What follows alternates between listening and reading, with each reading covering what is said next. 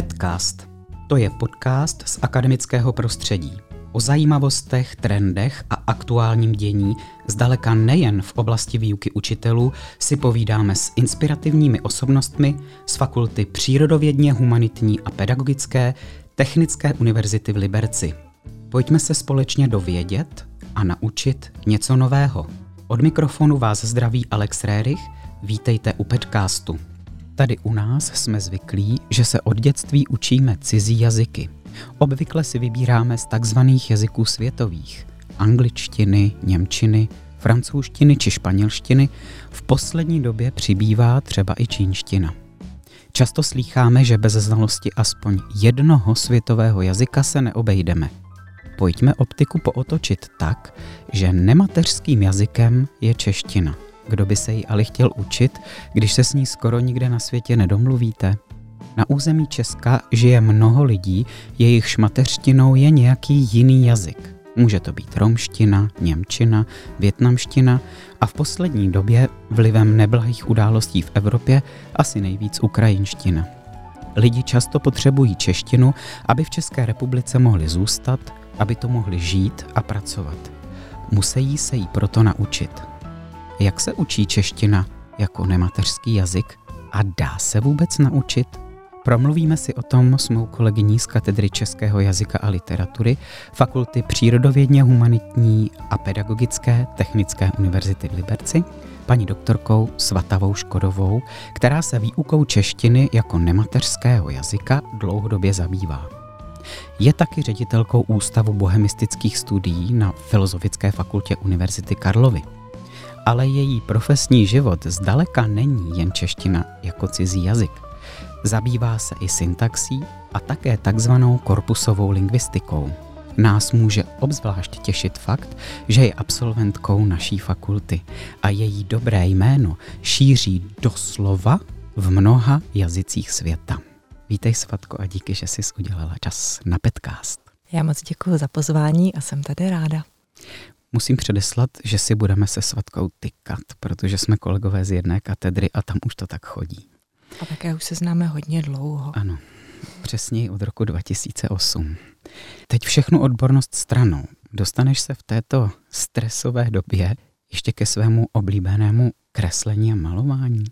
No, samozřejmě dostanu, protože každý musí nějak relaxovat a pro mě je to přesně ta oblast, kde si odpočinu, vyčistím hlavu a případně promyslím, co je potřeba promyslet. Mm-hmm. Já se ptám v souvislosti s knížkou, která se jmenuje Miláčku, která vyšla v roce 2019 v nakladatelství Bor.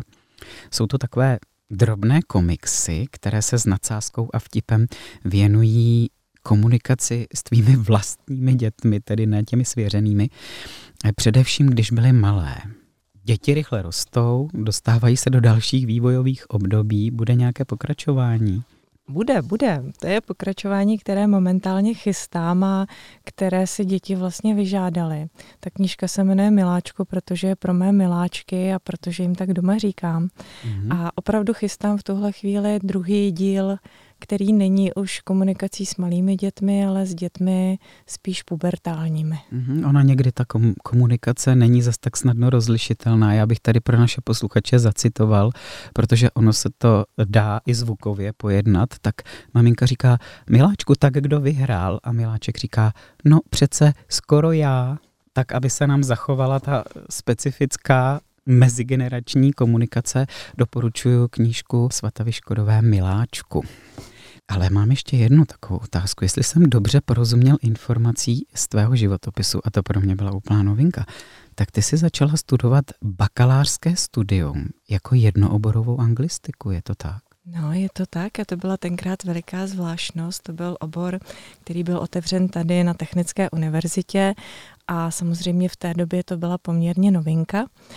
A bylo to, bylo to skvělé bakalářské studium, které myslím, že jsme si ho všichni hodně užili, protože tím, že to bylo v porevoluční době, tak jsme byli zemí atraktivní pro mnohé zahraniční lektory a my jsme prostě studovali s lektory anglisty z Nového Zélandu, z Kanady, z mm. Ameriky, z Velké Británie i z těch jednotlivých samozřejmě částí a to bylo studium, které bylo opravdu skvělé.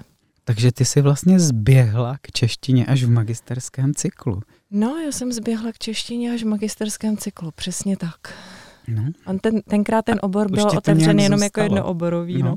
Ale no. zaplať pán Bůh za angličtinu, samozřejmě. No tak v dnešní době, jak jsem již předeslal, je to nutné. Než se dostaneme k češtině jako jazyku cizímu, tak eh, bych se chtěl ještě zastavit u dalších věcí, kterým se v lingvistice věnuješ. Jednou z lingvistických disciplín, kterou se vždycky zabývala, zabýváš se jí a je to, zdá se, i tvoje životní láska, je syntax. Je to královna lingvistiky, nebo co tě na ní přitahuje? Já svým studentům tady na pedagogické fakultě říkám, že syntax je hra. Mm-hmm. A že syntax v jazyce je takovou zvláštní rovinou, kterou můžeme popisovat z různých hledisek a popisujeme ji podle různých pravidel. Ta pravidla si nastavíme a podle nich pak hrajeme tu hru na syntax. A samozřejmě v různých syntaktických konceptech může být syntaktická rovina jazyka popisována velmi odlišným způsobem. Proto jim říkám, že je to ta hra mm-hmm. a proto je vždycky potřeba naučit se ta pravidla, která hrají a podle nich tu hru na syntax hrát mm. a můžu je výrazně měnit a podle toho mi samozřejmě vycházejí i různé výsledky mm. a to je pravděpodobně to, co mě na té disciplíně velmi láká. Mm-hmm, tomu rozumím. Já osobně ji říkám matematika lingvistiky, protože eh, je to eh, věda nad mé síly, ale řekl bych, že podobný názor se mnou mají i studenti.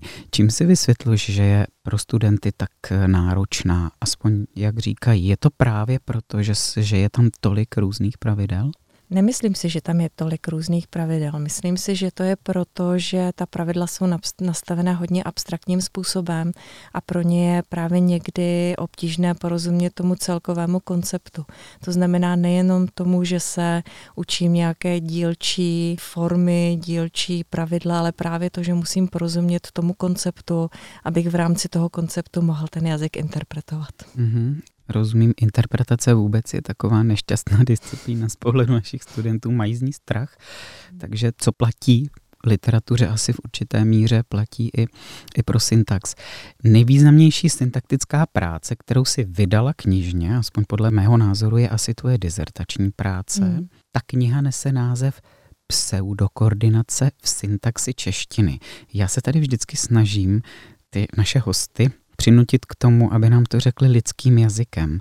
Můžeš nám já jsem si přečetl i anotaci té knihy, nebudu ji tady citovat, to by asi nedávalo smysl. Teda dává smysl samozřejmě pro nás, jako pro obyčejné smrtelníky. Čím se zabývala ta práce? Tak já se to budu snažit opravdu vysvětlit tak, aby tomu bylo rozumět. Hmm. A Ona to není jenom pseudokoordinace v syntaxi češtiny, je to velmi konkrétní pseudokoordinace, která v sobě zahrnuje sloveso jít, a to sloveso je koordinováno, to znamená slučováno s nějakým jiným slovesem. To znamená třeba jít a pracovat, jít a, a začít pracovat, jít a rozhodnout se pro něco. Mm. No a to samozřejmě, to, to A tam znamená tu koordinaci, to je to slučování. A to slovo pseudo znamená, že to ve skutečnosti není ta opravdová koordinace, kterou bychom očekávali. To znamená, já se v té práci zabývám koordinacemi, kde nejsou slučovány dva děje, ačkoliv jsou slučována dvě slovesa. A Čili ukazuji, formálně se tam něco naznačuje, tak, ale obsahově to Obsahově to neodpovídá mm-hmm. a vlastně tam ukazuju, že i v češtině existují takové formy jako v angličtině, ve francouzštině, ale i v mnohých dalších jazycích, mm-hmm. že vlastně to sloveso jí tam ztrácí tu svoji semantickou mm-hmm. hodnotu pohybu po dvou nohách. Mm-hmm. A ukazuje nám na nějaký začátek děje, který je právě ukázán až v tom druhém slovese. Aha, jasně, čili vystupuje tam s naprosto jinou funkcí, než hmm. jak bychom očekávali. No tak vydá, šlo to. Šlo to lidsky. šlo to lidsky. Když ještě chvíli zůstaneme u tvé publikační činnosti, tak nejenže je bohatá, ale každého musí zaujmout, protože je velmi různorodá. Tak třeba spolu s polským kolegou Ludovickým si napsala studii s báječným názvem Ty vole jako multifunkční komunikační prostředek v současné češtině. Nebo s kolegy Jasnou Pacovskou a Václavem Lábusem, našimi vzácnými kolegy z katedry, máte za sebou práci. Co lze vyčíst z ruky A neb somatické frazémy v proměnách času. Trošku cikánský název, co lze vyčíst z ruky. A je to ještě článek, kdo může v češtině jít, tak tím se vysvětluje hmm. zájem o sloveso jít. Vím, že ty práce nevznikaly všechny ve stejném období, je to rozsáhlá publikační činnost v rozsáhlém čase, ale vypadá to, že tě opravdu zajímá lecos v češtině. A nebo mají ty práce něco společného? No, no, často ty názvy můžou být zavádějící a samozřejmě v tom titulu se ji odkazuje na to, pro jaké publikum jsou míněny. Mm-hmm. Tak například ten článek Ty vole mm-hmm prostě pojednává o komunikačním prostředku, který používáme v češtině velmi často a který pro cizince právě vypadá vulgárně na první mm-hmm. pohled. A my se snažíme ukazovat na základě korpusové analýzy, že ten prostředek v češtině prostě vůbec není vulgární a že ani vlastně už na tom vstupu, kdy Voskovec s Verichem začali používat jako první, tak mm-hmm. nebyl vulgárně, mm-hmm. nebyl vulgárně mm-hmm. zamýšlen. A v některých... Ale kontaktovým způsobem. Tak, to je prostě mhm. kontaktový mm. prostředek, který velmi často je v češtině prostě velmi pozitivní, je, je prostě pochvalný mm. a nemá žádnou... Vole, no, tak. Mm. Já si pamatuju, že nám profesor Stich na Filozofické fakultě říkal, že už na konci 18. století byly vyvěšovány plakáty, když se narodil habsburský potomek. Hele vole, pojď na pole, narodilo se pachole. No, jasně, Takže protože ta zvířata byla velmi důležitá, měla hmm. velmi významnou roli v našem životě a proto nebyla myšlena jako vulgarizmy. Hmm, jasně. Už si to trošku zmínila, korpus, korpusová lingvistika, takže přichází další bolestivá otázka. Co to je vlastně ten korpus? Když teda nejsme v kuchyni a nemluvíme o bábovce nebo o dortu. Nebo o dortu. Já se přiznám, že na tohle mám už naučenou odpověď, že korpus je elektronická databáze jazykového materiálu. Mm-hmm. A můžete si to představit jako veliký slovník, který je snadno prohledavatelný, protože je udělaný elektronickým způsobem a je na něm velmi důležité to, že má takzvané značkování. Mm. To znamená, u každého slova jsou přiřazeny morfologické hodnoty, to znamená, jaký je to slovní druh, jaký má rod, jaký má pád a tak dále. Podobně jako ve slovnících některých? Podobně jako ve slovnících mm. a je to vylepšené o to, že můžete zadávat takzvané sofistikované dotazy mm-hmm. a které si zase pro ilustraci můžete představit tak, že řeknu, chci v češtině v tom korpusu najít všechna substantiva, která končí na A, jsou mužského rodu a jsou v akuzativu a pojí se se slovesem číst. Mhm. A on to vyhledá. A on to vyhledá. Pokud se to člověk naučí zadat. Pokud se to naučí zadat, ale na druhou stranu zase musím říct, že kolegové z Českého národního korpusu pracují v poslední dobou hodně na tom, aby právě to takzvané rozhraní, to znamená, jak běžný člověk může vyhledávat, bylo dostupné komukoliv, kdo prostě korpusu intuitivní. nerozumí, aby bylo uh, intuitivní jako Google rozhraní. Uh-huh. A to tedy znamená, že Může služby korpusu využívat kdokoliv? Není to uzavřené pro lingvistickou komunitu? Vůbec ne. Naopak ten záměr, já bych ho využíval opravdu kdokoliv a běžel takový projekt Korpus do škol, mm-hmm. kdy právě se kolegové snažili zpřístupnit dětem užívání korpusu, protože samozřejmě ty děti jsou citlivější a zručnější v používání elektronických databází mm-hmm. než už mm-hmm. dospělí, takže uh, jsou vlastně tou cílovou skupinou, kterou je dobré to naučit, aby potom mohli používat právě tyhle databáze pro své vlastní učení se jazyka, nejen češtině, i dalším jazykům, mm-hmm. ale prostě kdokoliv potřebuje. Nejsou to jen novináři, nemusí to být jenom jazyk, jazykoví pracovníci. Mm-hmm. A trošku si to načala, ale k čemu všemu je možné to bohatství skryté v korpusu používat? Asi nedokážu vyjmenovat úplně všechno, ale můžete ho používat jako běžný slovník, můžete ho používat jako pravopisnou příručku. Hmm. To mhm. jsou ty pro mě primitivní hmm. způsoby užití, hmm. ale můžete ho používat třeba i takovým způsobem, když chcete zjistit, v jaké části regionu se používá jaké slovo. Když mhm. například, když si představím, řeknu slovo matička, mamička, mm-hmm. tak v korpusu mám možnost si tahle dvě slova zadat paralelně a nechat si zobrazit mapu, která mi ukáže, v jakých částech republiky se tohle slovo mhm. používá mm-hmm. s jakým procentuálním zastoupením. Hmm, to je třeba velmi zajímavé určitě. i třeba geografickým způsobem. Region, hmm. Přesně tak. Naši studenti často se potýkají s tím, že si nedovolí představit, kde se jaká hmm. čeština používá. používá. Takže to by jim například mohlo pomoct. Taky jsem řekla, že korpus můžeme používat při studiu cizích jazyků. Mm-hmm. Existuje takzvaný paralelní korpus, ve kterém jsou navstupována díla české literatury, která byla přeložena do světových mm-hmm. jazyků a naopak světová literatura, která byla přeložena do češtiny. Mm-hmm. No a já v tom můžu vyhledávat. To znamená, když si zadám třeba to slovo mamička, tak se podívám v korpusu, jak se přeloží do angličtiny, francouzštiny, němčiny, mm-hmm. všechny jazyky klidně najednou. A v tom příslušném kódu. To znamená, on pozná, kódu. že to není neutrální tak. slovní zásoba, tak. ale je nějakým způsobem zabarvená. Mm.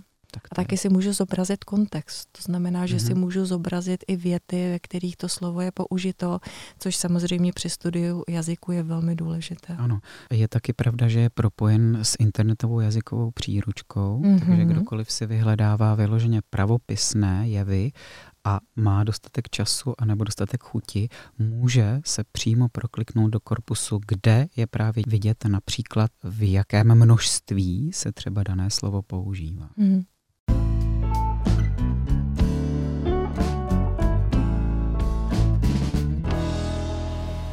Na podcastu se pravidelně podílejí lidi, které nevidíte a neslyšíte, ale bez nichž bychom ho natáčet ani vysílat nemohli. Děkujeme panu děkanovi Janu Pickovi za podporu nápadu na fakultní podcast i cené redakční konzultace. Paní proděkance Zuzaně Pechové za konzultace, organizaci i stálou podporu podcastu. No, tak mluvíme o češtině, o češtině, která nikdy neexistuje sama, je v kontextu dalších jazyků a může vystupovat čeština, ač pro nás rodilé mluvčí je to zvláštní představa, jako nemateřský jazyk. Je čeština těžká? tak tuhle otázku otázka, jsem nečekala. Vím, vím, vím, vím, no. Ale ptají se na to, že? Ano, na to se ptá, vlastně každý like se zeptá, jak těžký bude ten jazyk, který se hmm. budu učit. Hmm. Ano, asi existují jazyky, které jsou lehké, které jsou opravdu těžké, ale hodně záleží na tom, jaký jazyk už umíme. To znamená, hmm. když se já jako Čech budu učit polštinu, tak řeknu, že polština je pro mě lehký jazyk. Hmm. Když se polštinu bude učit Číňan, tak to bude velmi těžký jazyk, hmm. protože já vždycky to studentům ukazuju na množinách a na podmnožinách. Mm-hmm. Jestliže mám dvě množiny, které si představím jako český jazyk a polský jazyk, tak mě zajímá, do jaké míry se tyhle dva jazyky protínají, co mají společného a co naopak společného nemají. Mm-hmm. Jestliže ty dva jazyky nemají styčné body, tak je pro nás samozřejmě velmi obtížné se obvykle ten jazyk učit, protože na to nejsme kognitivně připraveni. Mm. Nejsme připraveni na pět větnamských tónů, že jo? Nejsme mm. připraveni je slyšet, nejsme připraveni s nimi zacházet a stejně tak oni nejsou připraveni na naše pády, no nebo rl, ale taky, ale třeba i na naše pády, mm-hmm. které jsou v koncovce, které jsou velmi těžko slyšitelné i pro cizince, mm-hmm. i pro mhm. počítač. Když mm-hmm. pustíme počítačovou analýzu koncovek na mluvené češtině, tak není tak úplně úspěšná, protože ty koncovky vyslovujeme tak nezřetelně, že je prostě počítač nedokáže potom dobře analyzovat Rozpoznat. a natož prostě člověk, pro kterého to je ještě obtížnější. Ani lidi nedokážou už někdy rozpoznat, kdy Čech říká A nebo E na e, konci, e, no. že? Tak to je pravda.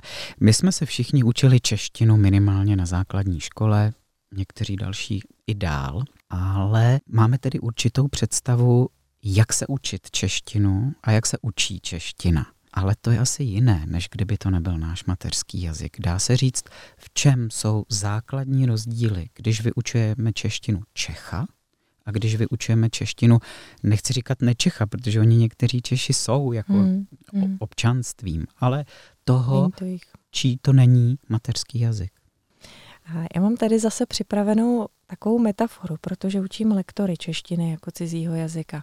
A já jim říkám, že když se učí cizí jazyk, tak se na něj dívají zvenku. A prostě musí se ho vlastně celý naučit, nebo někdy jim říkám, že se na něj dívají z žabího pohledu. To znamená, ten jazyk se na ně valí, oni ho prostě celý nedokážou obsáhnout a musí prostě postupně to, co je nejblíž, tak se musí snažit osvojit. Když to, když se učíme ten mateřský jazyk, tak jsme prostě přímo v něm. Mm-hmm. Ten mhm. jazyk je všude okolo nás a to je obrovská výhoda samozřejmě. My jsme si ho už nějak zažili. My jsme si ho vlastně. zažili, hmm. my ho de facto vlastně v mozku máme obsažený a při výuce na základní škole už jen analyzujeme. A popisujeme. A popisujeme, hmm. to není hmm. nic jiného. A to osvojení a analýza jsou prostě dva úplně jiné neurální hmm. procesy. Ano. Tím, jak se společnost kosmopolitizuje a hmm. i v České republice, tak těchto lidí, kteří jsou nerodilými mluvčími Čechy, asi přibývá. Bude to znamenat něco, anebo už možná znamená to něco pro vyučování češtině třeba na základních školách? Myslíš jako mateřského jazyka nebo právě no, i toho cizího? No právě, to je otázka, protože zatím asi, když bych to vzal zjednodušeně, tak většina dětí na základních školách byla v tom jazyce, jak ty mhm. si říkala. A teď bych řekl, že přibývá těch, které jsou na těch základních školách, ale nejsou rodin. Mm. Mají rodiče, kteří doma mluví romsky nebo, mm. nebo větnamsky, mm. ukrajinsky, rusky. Tak jestli se to bude muset nějak promítat, protože přece ty dvě děti spolu chodí do stejné třídy a nedovedu si představit, že by jeden se učil češtinu tak a druhý onak, nebo ano? Ta otázka je složitá tahle. Neexistuje na to úplně triviální odpověď.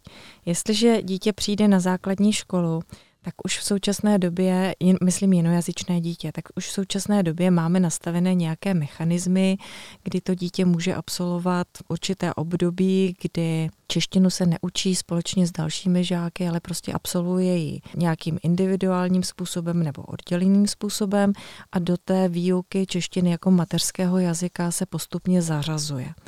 Myslím si, že to je i v současná situace s ukrajinskými žáky, že většina škol byla schopná zřídit speciální třídy, ve kterých se tyhle děti učí odděleně, učí se základní slovní zásobu, učí se ten jazyk právě jako cizí jazyk.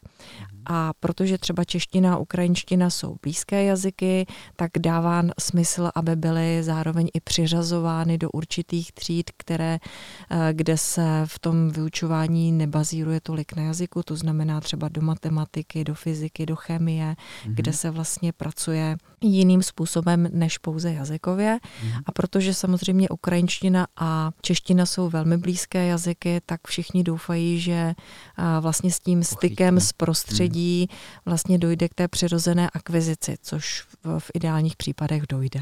A zvlášť u mladých mozků. Ne? A zvlášť dětí, u mladých u plastických mladých mozků, tak mm, určitě. Mm, mm. No ale děti jsou samozřejmě důležitou skupinou. Já jsem si to vybral, protože jsme na pedagogické fakultě mm. a vždycky tyhle ty směry nějakým způsobem se snažíme zmínit, ale nejsou to jenom děti, kdo se potřebuje naučit češtinu, když sem přijde.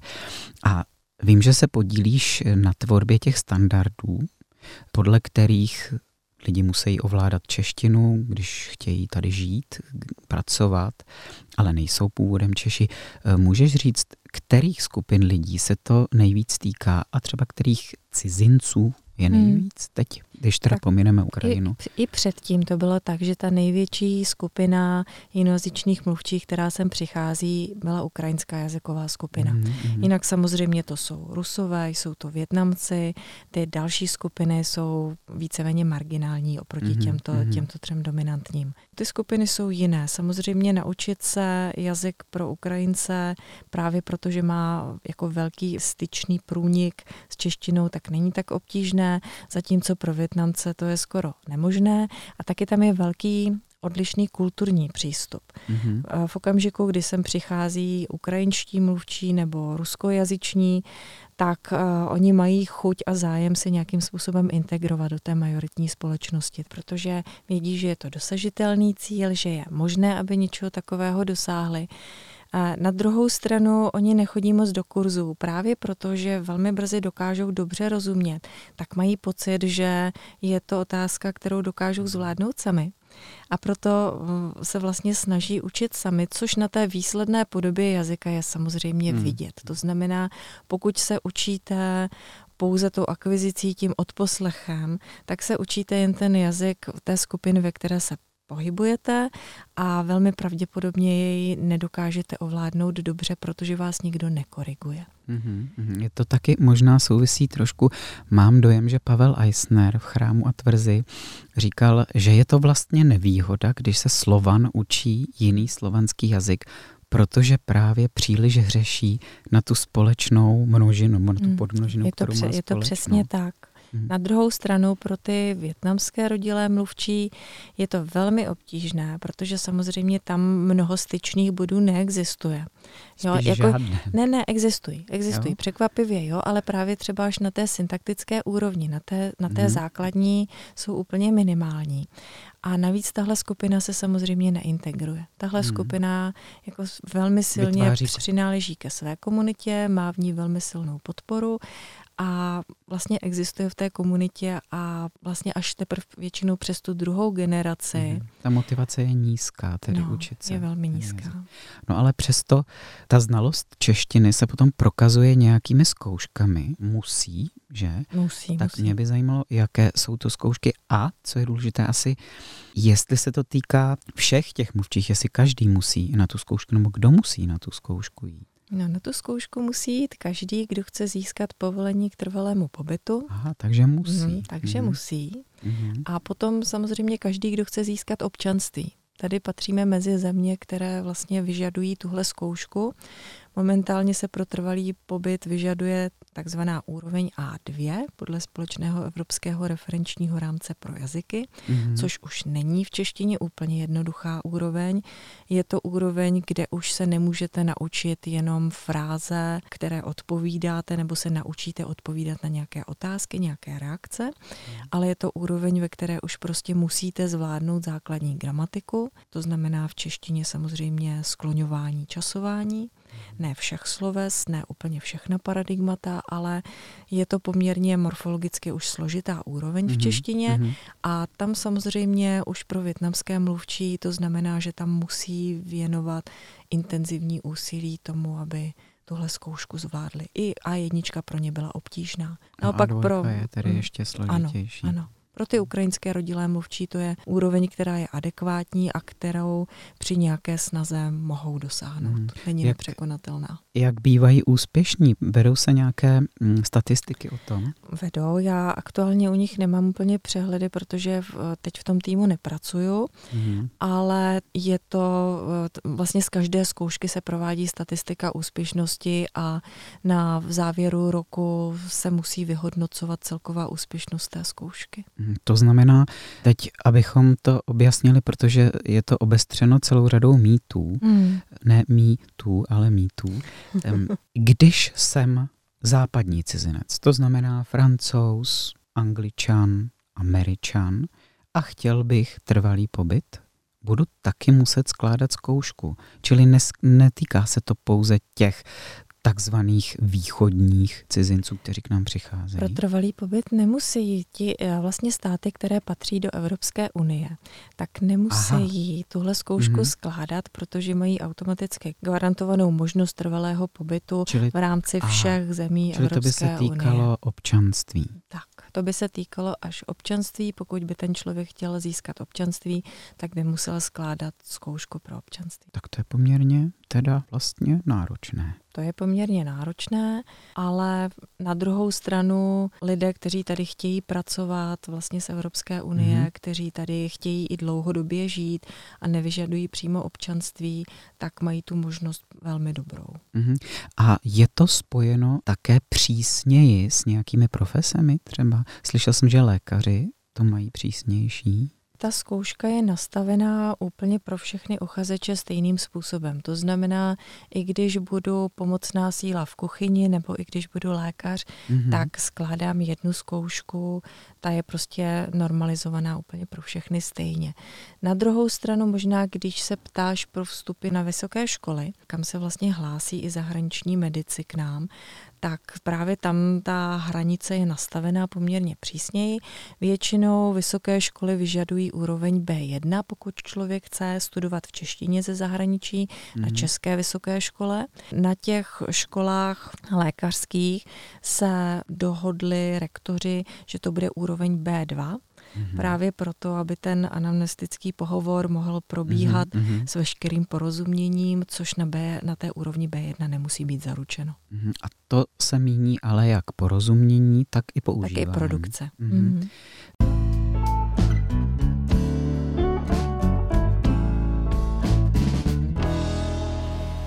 podcastu se pravidelně podílejí lidi, které nevidíte a neslyšíte, ale bez nichž bychom ho natáčet ani vysílat nemohli. Děkujeme panu kolegovi Vilému Valkounovi za hudební a zvukovou postprodukci a tajemnici fakulty paní Ivaně Cvrčkové za finanční zprávu podcastu. Čeština je živý jazyk, takže se nějakým způsobem vyvíjí. Mění se nějakým způsobem i ty standardy na ty mění, zkoušky? Mění. V čem jako se to projevuje? Jako nemění se přímo, nemění se standardy, takhle to nemůžeme říct, ale mění se ta samotná zkouška. To mm-hmm. znamená, pro každou aktuálně probíhající musí existovat x verzí právě proto, aby byly neodhadnutelné, aby člověk nemohl vlastně nějakým způsobem získat, jaké budou úlohy v té zkoušce. Mm-hmm. Ale samozřejmě po určité době i ta zkouška vlastně vyprší a je nutné vlastně psát ty nové testy. Aha, čili se to musí opakovat. Musí se to opakovat. Po jak dlouhé době? Ne, teď já myslím jako z hlediska produktorů Aha, toho testu, jo, ne z hlediska, ne z hlediska uchazečů. Mm-hmm, jo, tam mm-hmm. samozřejmě, když tu zkoušku získají, tak ji získali jednou provždy. No tak ale jsou, myslím, nějaké jazykové zkoušky cizích jazyků z hlediska češtiny, třeba angličtina, které se musí opakovat, ne? Svého času TEFL třeba se musel no, obnovovat. to jo, ale ty zkoušky pro trvalý pobyt a občanství jsou zkoušky, které prostě pokud jednou uchazeč složí, mm-hmm. tak ji složil. Mm-hmm. Kdo rozhoduje o tom, co je předmětem zkoušky? to je zase samozřejmě velmi náročné. To je komisionální zkouška, která se minimálně tři roky připravuje a podílejí se na ní jazykoví experti, podílejí se na tom procesu zástupci ministerstva vnitra. No, to je jako zkouška, která je opravdu velmi eh, přísně hlídaná, takže vždycky tam musí být nějaký uh, garant z Národního institutu pro vzdělávání, z ministerstva vnitra, jazykoví hmm. experti. No. Hmm. V souvislosti s tou obrovskou přílivovou vlnou uprchlíků z Ukrajiny se vznášely otázky, jestli tady zůstanou mm-hmm. dlouhodobě ti uprchlíci a jak dlouho. Jak se díváš na to, měli by se učit češtinu bez ohledu na to, jak dlouho tady plánují, že zůstanou? Já spíš myslím, že oni by měli vědět, jestli chtějí.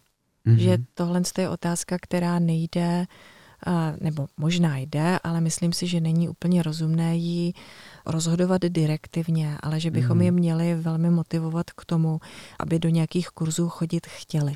Jo. Mm-hmm. A samozřejmě pro ně je v okamžiku, kdy umějí alespoň nějaké základy jazyka, tak ta společnost je vnímá vstřícněji, vstřícněji se k ním staví, než k lidem, kteří tady zůstávají, aniž by se pokusili o nějaké zvládnutí jazyka. Myslím si, že tohle zase funguje celosvětově. Pokud cizinec naznačuje, že se pokouší nějakým způsobem zařadit do té komunity, nebo i když to bude na turistické úrovni, když někam mm, přijedeš mm. a ukazuješ, že se snažíš zvládnout jazyk země, do které si přijel, Poděkovat, tak pozdravit. přesně tak, no. tak vždycky to ta rodila strana chápe jako vlastně krok, jako ukázání toho, že si jich váží ti dobré lidé. Vůle. Tak, dobré Já si vůle. myslím, že Češi tohle vnímají velmi pozitivně. Ano, určitě. Hmm. Jo. Ale myslím, že to, k tomu tady dochází, že ta ukrajinská hmm. vlna, která sem přichází, přesně ukazuje to, že i když nevědí, jak tady budou dlouho, hmm. tak se snaží zvládnout. Hledají kurzy, hledají jazykovou pomoc a snaží se vlastně ukázat tuhle vstřícnost. Mm-hmm. Pojďme se na to podívat ještě trošku z praktického hlediska.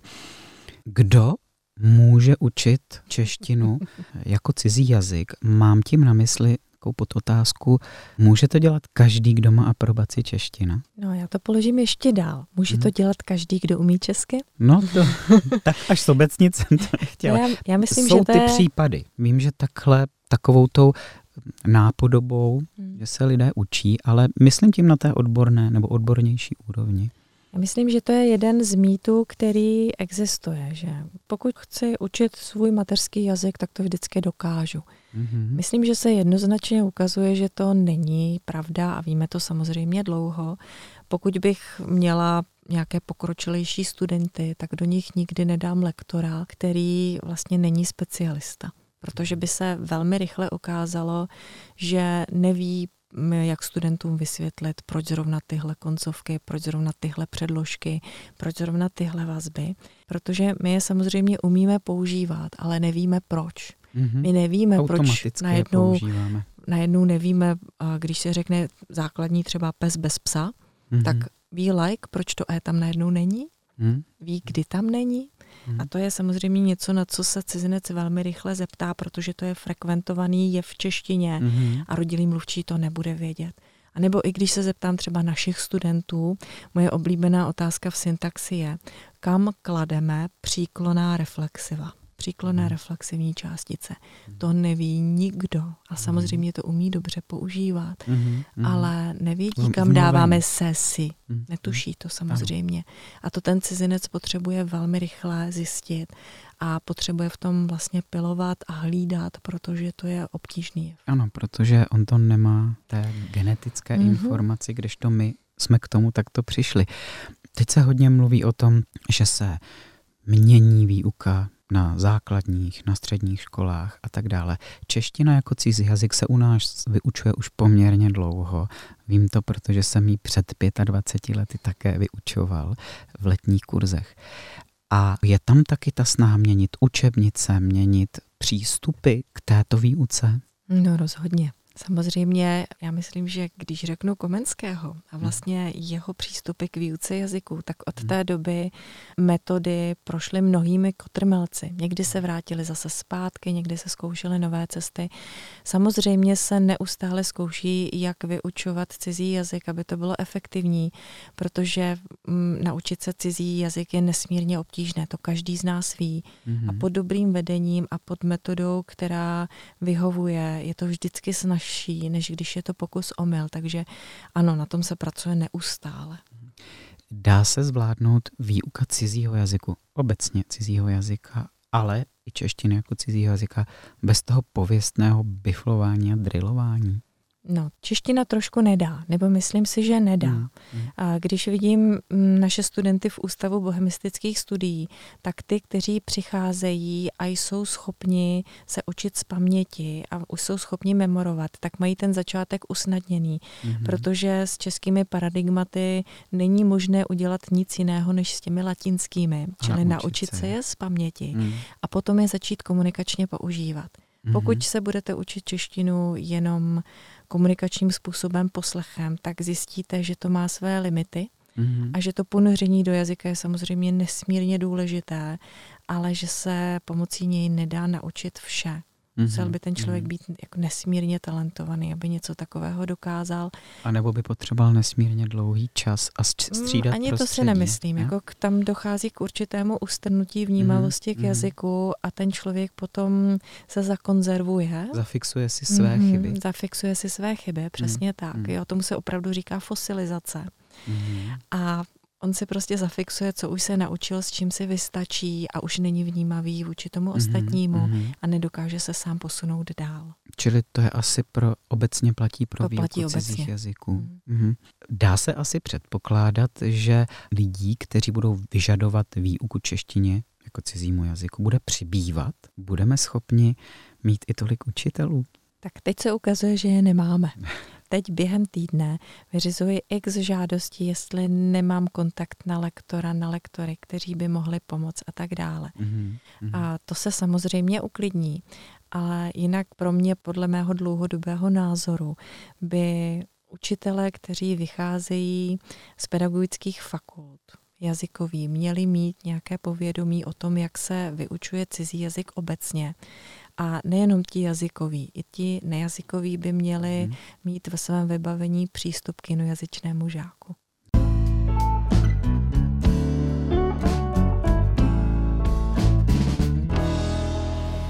Na podcastu se pravidelně podílejí lidi, které nevidíte a neslyšíte, ale bez nichž bychom ho natáčet ani vysílat nemohli. Děkujeme Luci Grunslové za spoluorganizaci podcastu a péči o něj na sociálních sítích – a Jaroslavu Mazánkovi, že ho propojuje s webovou stránkou fakulty.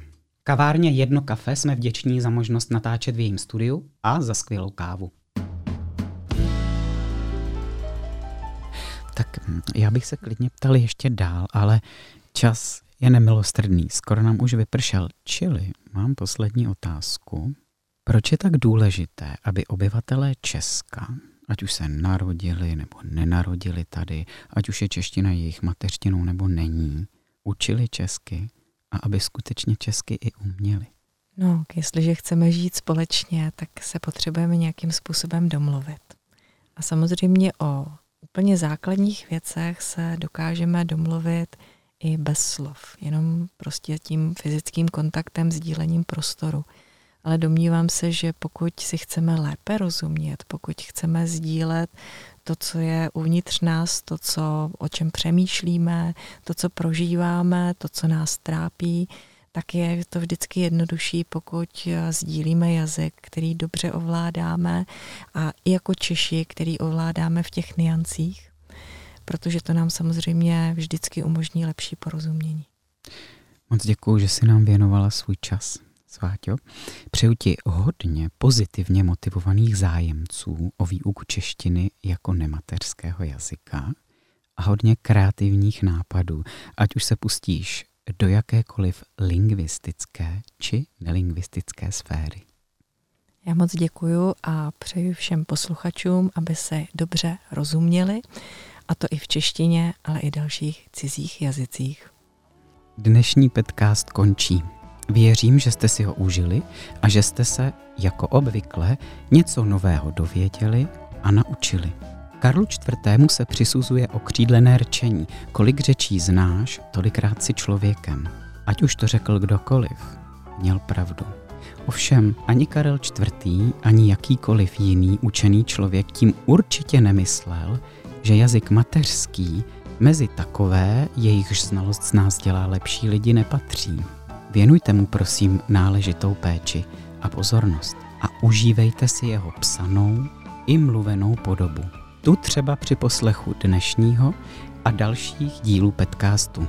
Najdete nás na webu fakulty, na jejich sítích a v podcastových aplikacích.